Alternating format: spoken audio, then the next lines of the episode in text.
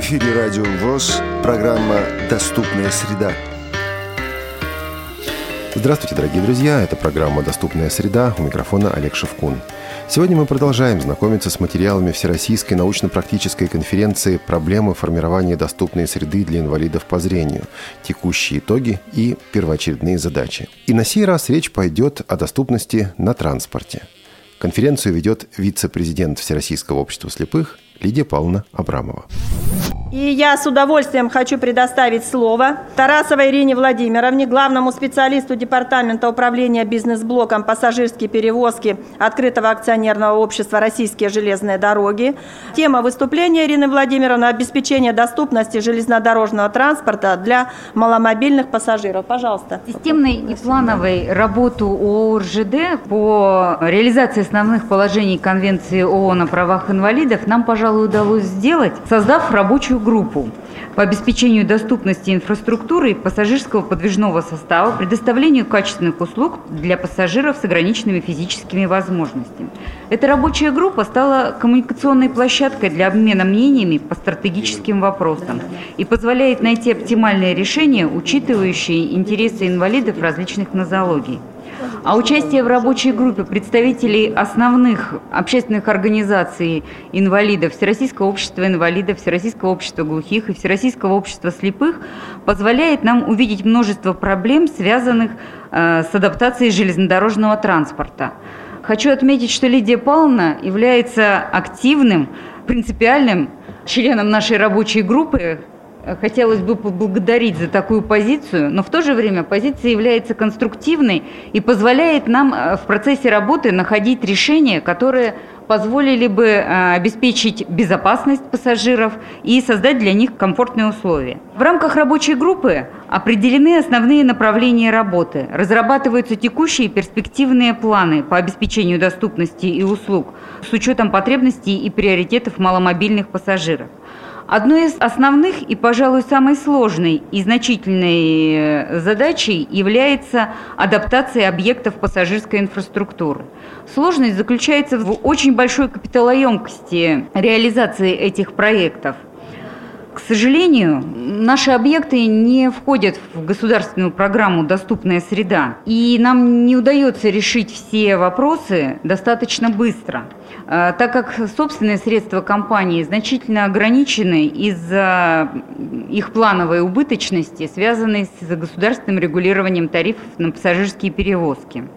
Тем не менее, все э, вновь строящиеся и реконструируемые объекты делаются с учетом требований обеспечения доступности для маломобильных пассажиров – а, подвижной состав, а, особенно новый, также отвечает всем требованиям. При модернизации и капитальном ремонте подвижного состава также проводится переоборудование пассажирских вагонов. На сегодняшний день для слепых и слабовидящих пассажиров штабные вагоны поездов дальнего следования а, у нас оборудованы навигацией с использованием шрифтов Брайля. Ну и в пригородном подвижном составе, разумеется, обеспечивается голосовая информация о маршруте следования и о остановках. Для обеспечения доступности в тех случаях, когда объекты и подвижной состав невозможно полностью приспособить для нужд маломобильных пассажиров, создана система оказания ситуационной помощи – пассажирам. В 2014 году пилотный проект, реализованный дирекцией железнодорожных вокзалов на Октябрьской дороге, э, был развернут на всю сеть железных дорог. И сегодня, обратившись в Центр содействия мобильности ООРЖД по бесплатному федеральному номеру 8 800 510 11 11, Пассажир с нарушением функции опорно-двигательного аппарата, слуха и зрения может сделать заявку на оказание ситуационной помощи, получить необходимую информацию или зарезервировать билет. Рекомендованный срок обращения для пассажиров у нас от 3 суток до 24 часов для организации оказания услуги по бесплатному сопровождению по всем функциональным зонам вокзалов и оказание помощи при посадке высадке в поезд. При резервировании билетов рекомендуем обращаться э, с момента открытия продаж. Это, как правило, у нас 45 суток. В настоящее время ситуационная помощь оказывается более чем на 400 вокзалов и планируется дальнейшее увеличение количества объектов. Количество заявок, поступающих в Центр содействия мобильности на организацию обслуживания, у нас пока еще невелико. В среднем оно составляет около 650 в месяц, но эта цифра стабильно растет. Значительное внимание в компании уделяется формированию современной корпоративной культуры ОАО РЖД по обслуживанию маломобильных пассажиров. Есть четкое понимание, что грамотная помощь, оказанная пассажиру, может скомпенсировать имеющиеся недостатки в адаптации инфраструктуры и подвижного состава. И наоборот, все, что сделано, может быть перечеркнуто грубостью и некомпетентными действиями. В компании определен перечень работников – пассажирского комплекса железнодорожного транспорта, связанных с обслуживанием маломобильных пассажиров. В должностные обязанности этих работников включено оказание содействия пассажирам указанной категории. В ОАО РЖД организован порядок непрерывного профессионального обучения, приобретения и развития компетенций рабочих и служащих – Вопросы, связанные с обслуживанием маломобильных пассажиров, включаются на все этапы подготовки, переподготовки, повышения квалификации и при профессиональном обучении рабочих служащих. Подразделение пассажирского комплекса при приеме на работу работники проходят инструктаж.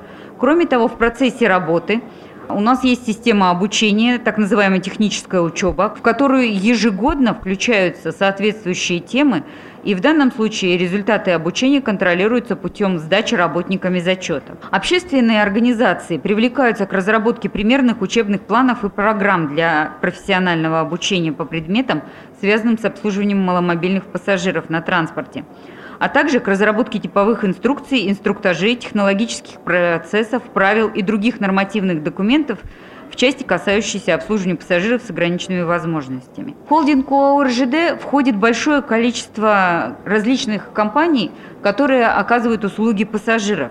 И мы для себя очень важной задачей считаем обеспечение единого подхода к обеспечению транспортной доступности для маломобильных пассажиров. Важным этапом работы рабочей группы стала разработка отраслевого стандарта ОАО РЖД «Услуги на железнодорожном транспорте. Требования к обслуживанию маломобильных пассажиров». При его разработке постарались учесть все основные требования действующей нормативной документации применительно к объектам железнодорожного транспорта.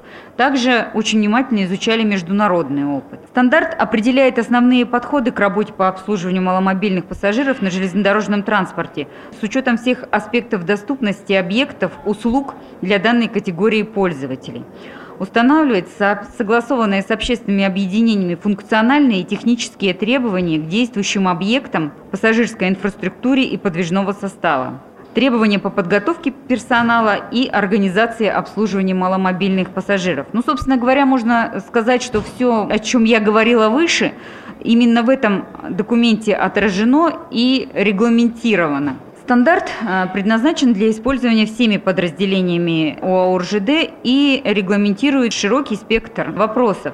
К сожалению, вот у нас в этом стандарте также отсутствует четкое понимание по обустройству тактильных указателей на объектах железнодорожного транспорта.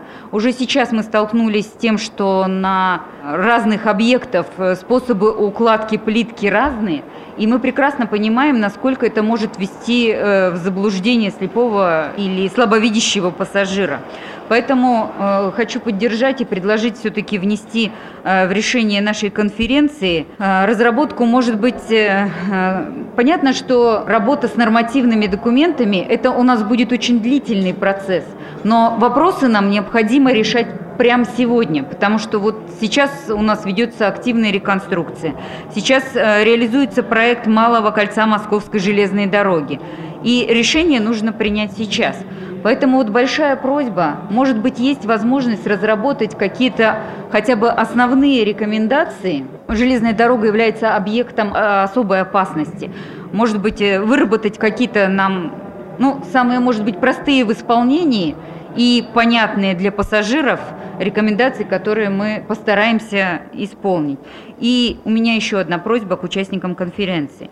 РЖД – открытая компания. На крупных вокзалах организуется работа общественных приемных. Информация о их работе размещена на справочно-информационных стендах, транслируется по громкоговорящей связи. Также с началом летних перевозок на вокзалах планируется проведение дней пассажиров. И, наконец, постоянно работает горячая линия ОАО РЖД по бесплатному федеральному номеру 8 800 775 400. Можно сообщить о проблемах, возникающих при пользовании железнодорожным транспортом. Я вас хочу заверить, что в компании отношение к обращениям пассажирам самое серьезное. Ваши обращения позволят нам определить э, и по возможности устранить те узкие места в работе, которые у нас на сегодняшний день есть. Поэтому я бы вот хотела призвать всех участвовать в этой работе. Спасибо большое. Спасибо большое. Я бы вас попросила еще раз повторить номер телефона, который вы озвучили. Бесплатный федеральный номер Центра содействия мобильности ОАО РЖД 8 800 510 11 11. И второй номер телефона горячей линии 8 800 775 4.0. Я хочу сказать, что вот этот стандарт ОАО РЖД, услуги на железнодорожном транспорте, требования к обслуживанию маломобильных пассажиров мы разошлем во все региональные организации Всероссийского общества слепых. То есть у вас появится документ, которым можно руководствоваться при пользовании железнодорожным транспортом. Спасибо большое. Вот так обстоят дела на железнодорожном транспорте.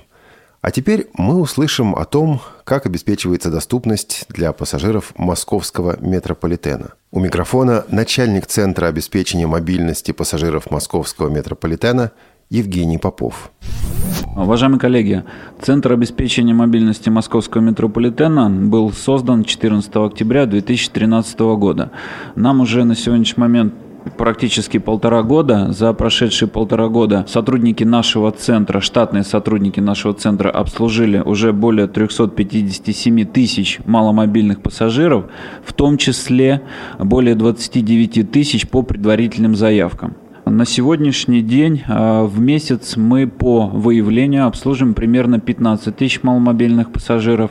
По предварительным заявкам уже свыше 7 тысяч. Вот позавчера у нас состоялся рекорд, это 249 пассажиров в день, которых мы сопроводили по территории метрополитена. Наши сотрудники в московском метрополитене, их легко а, отличить. Они все одеты в ярко-желтые жилетки. Это было требование Всероссийского общества слепых для того, чтобы было их легко легко отличать в общей массе пассажиров. И вот один из представителей нашей службы находится сейчас у нас за спиной по шутке наших сотрудников других служб, э, наших инспекторов и старших инспекторов называют птенцами вот за такую ярко-желтую окраску нашего жилета. Но, тем не менее, я думаю, вам эта окраска, она позволяет выделять наших сотрудников в метрополитене, непосредственно к ним обращаться за помощью. По структуре обслуженных пассажиров за прошедший период большая доля, это 56%, мы предоставили услуги родителям с детьми, поскольку мы прекрасно понимаем, что воспитание правильного поведения в рамках транспортного предприятия начинается именно с детей, и от того, как правильно они научатся себя вести, от этого будет зависеть их дальнейшая судьба.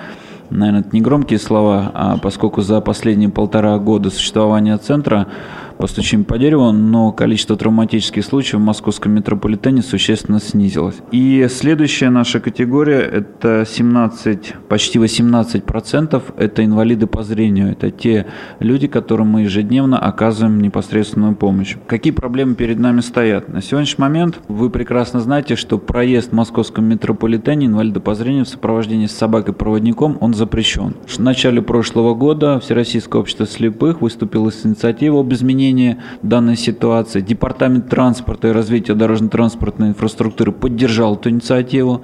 И начиная с января прошлого года на территории метрополитена в течение всего года проводились тестовые обучения собак-проводников совместно с Всероссийским обществом слепых и с Российской школой подготовки собак-проводников. Не буду останавливаться подробно на об этом обучении, скажу лишь, что э, в этом году мы уже инициировали работу на уровне метрополитена по подготовке подготовке нормативной документации по внесению изменений в правила пользования московским метрополитеном. Надеемся, что в этом году нам удастся уже выйти с этой инициативы на уровень органа исполнительной власти курейшего метрополитена, а именно Департамент транспорта, для того, чтобы данный вопрос был вынесен на рассмотрение правительства Москвы о внесении изменений в правила пользования для разрешения проезда в московском метрополитене инвалидов по зрению в сопровождении с собакой-проводником, которая в обязательном порядке должна пройти специализированное обучение.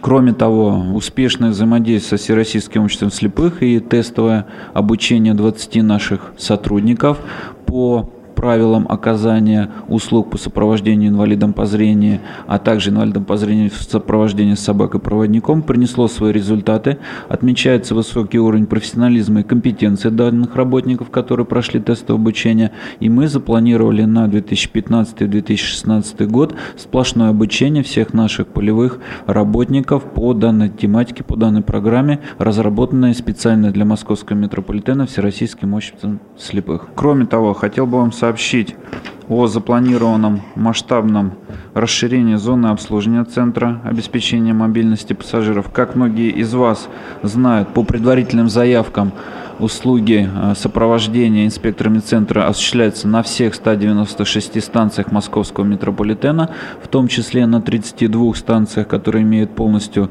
адаптированные приспособления для передвижения всех категорий маломобильных граждан. Кроме того, э, некоторые из э, членов вашего общества уже воспользовались новой услугой сопровождения до поездов Аэроэкспресс, в особенности это было актуально прошлым летом, когда маломобильные пассажиры, ну, на мой взгляд, не такие уж маломобильные, осуществляют свои поездки далеко за рубеж и в другие города Российской Федерации, в том числе и в Краснодар, я думаю, в город Сочи отдыхать. Поэтому э, с 10 июня прошлого года у нас была введена такая услуга сопровождения передача сопровождающим лицам Аэроэкспресса, сопровождение маломобильного пассажира.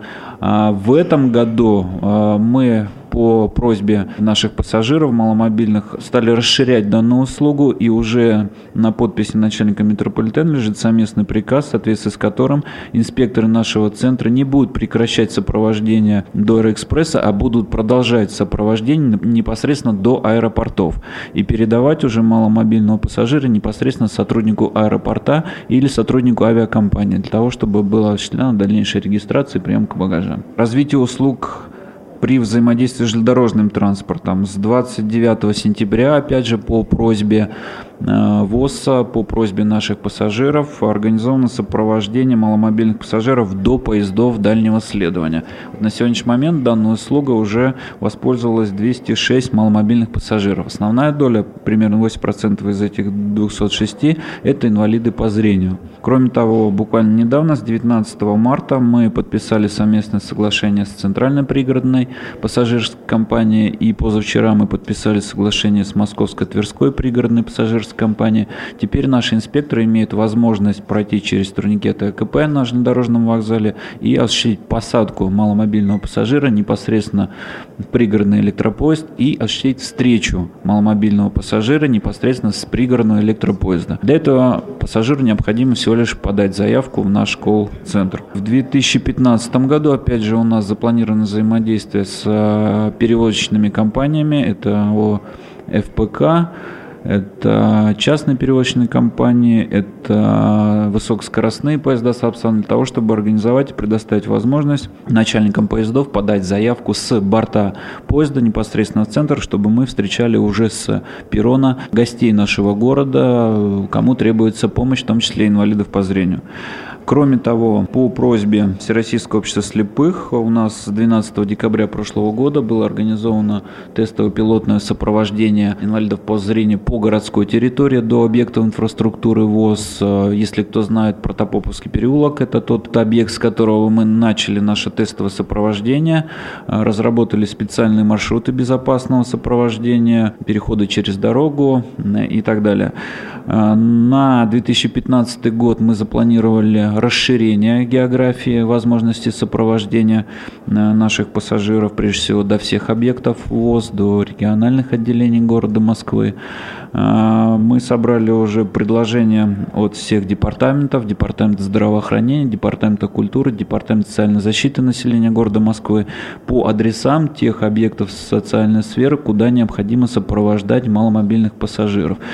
Кроме того, мы понимаем, что сопровождение по городской территории э, без использования наземного городского транспорта, автобусов, троллейбусов, трамваев невозможно без участия Мосгортранса. Поэтому мы выступили с инициативой и на крайнем заседании управляющего комитета по развитию ГУП Московского метрополитена под эгидой Департамента транспорта получено уже согласование о распространении данной услуги по сопровождению нашими инспекторами и на наземном транспорте. На сегодняшний момент проработано разрабатывается регламент взаимодействия. И я надеюсь, в течение 2015 года нам удастся решить все тонкости данного сопровождения, и мы уже предоставим единый сервис по обслуживанию на городской территории для наших пассажиров. В связи с этим возникает и встает актуальным вопрос по нашему взгляду о создании единой городской службы помощи, службы сопровождения.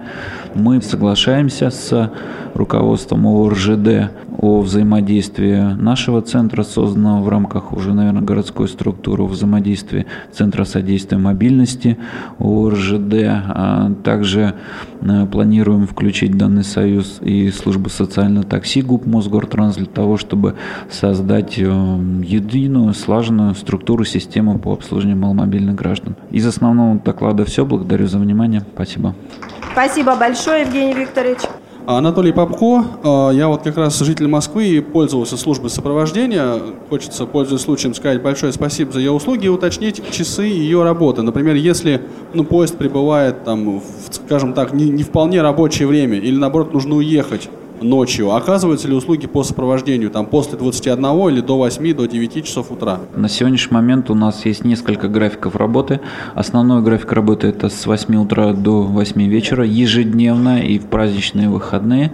Еще график а, работы у нас есть двух участков с 7 до 16 часов, фактически в этот промежуток времени с 7, до 20, 7 утра до 20 часов вечера мы готовы принимать э, заявки на предварительное обслуживание, готовы их выполнять по всем указанным видам обслуживания. Вчера стал актуальным вопросом из Департамента социальной защиты населения города Москвы его уже озвучили. Скорее всего, мы выступим с инициативой, поскольку раз мы расширяем полигон нашего обслуживания, как вы правильно сказали, это и э, поздние поезда, это и поздние электрички, это и поздние спектакли, если мы беремся сопровождение в театры. Вполне возможно будет рассматриваться э, вопрос о расширении времени работы нашего центра для возможности обслуживания большего количества населения. На сегодняшний момент пока с 7 до 20.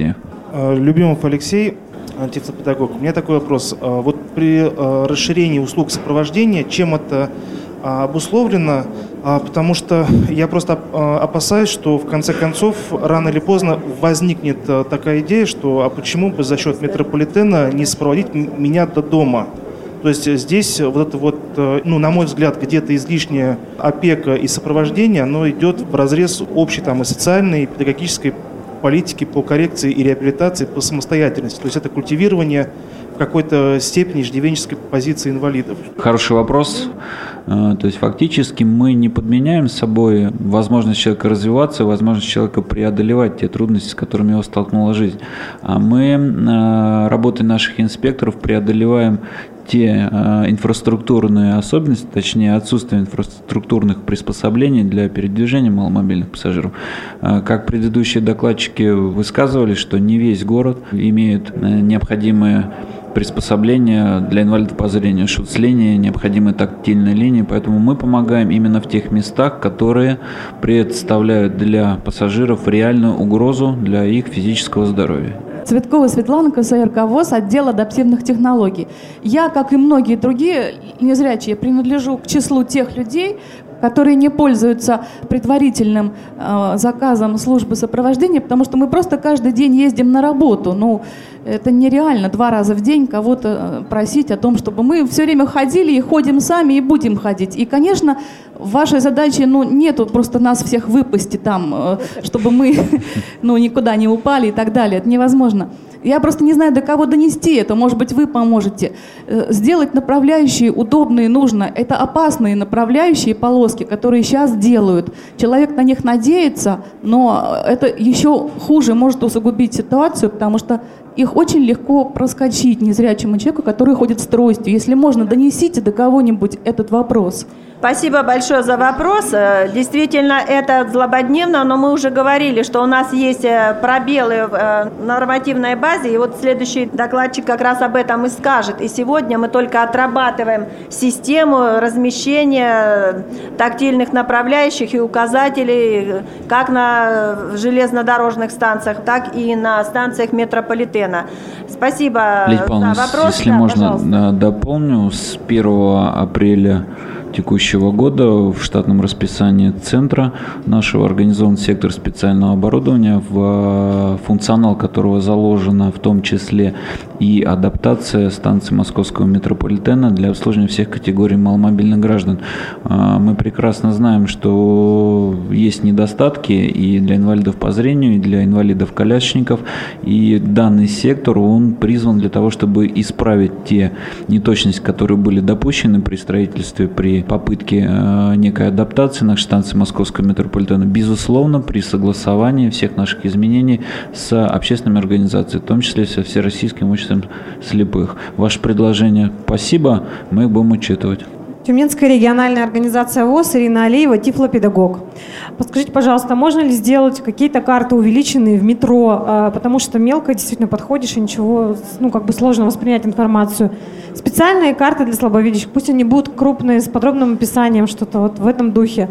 И действительно, вот мы приехали из другого города, во многих э, станциях нет просто даже вот этого сигнального обозначения ступенек первая и последняя. Это несложно, ну, как мне кажется. То есть действительно много везде, вернее, в многих местах этого просто нет.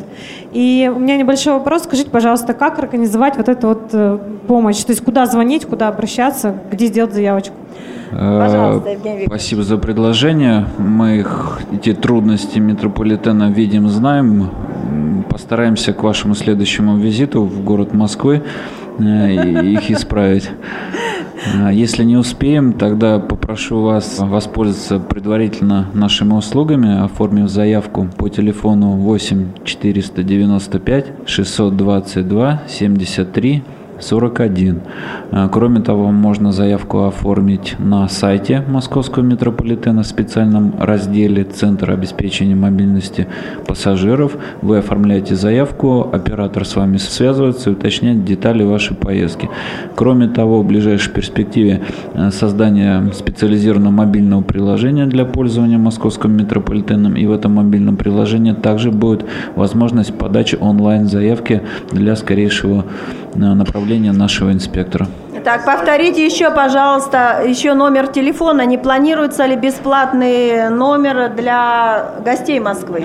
И этот вопрос, и в том числе и обучение, и предоставление нашим сотрудникам возможности бесплатного проезда на всех видах транспорта, он э, будет обсуждаться на следующем управляющем комитете для создания единого сервисного номера с кодом 8800 для того, чтобы все пользователи наших услуг могли бесплатно до него дозваниваться на примере наших коллег из РЖД. А по поводу вот э, как раз доступности схемы метрополитена, по, по мнемосхемам скажите. По мнемосхемам э, хорошее приложение. Также перед э, сектором о создании, которое я уже сказал, мы данный вопрос поставим.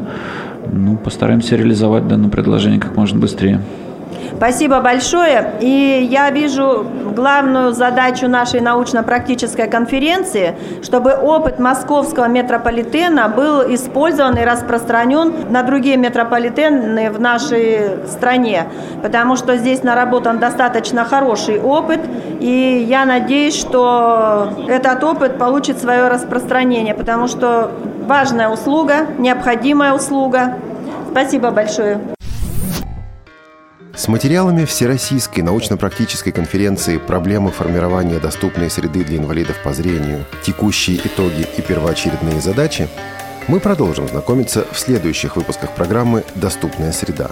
Напоминаю, что эту и другие передачи вы можете скачать в архиве программ на сайте радиовоз.ру. Этот выпуск программы «Доступная среда» подготовили звукорежиссеры Олеся Синяк и Илья Тураев и редактор Олег Шевкун. До новых встреч в эфире «Радиовоз».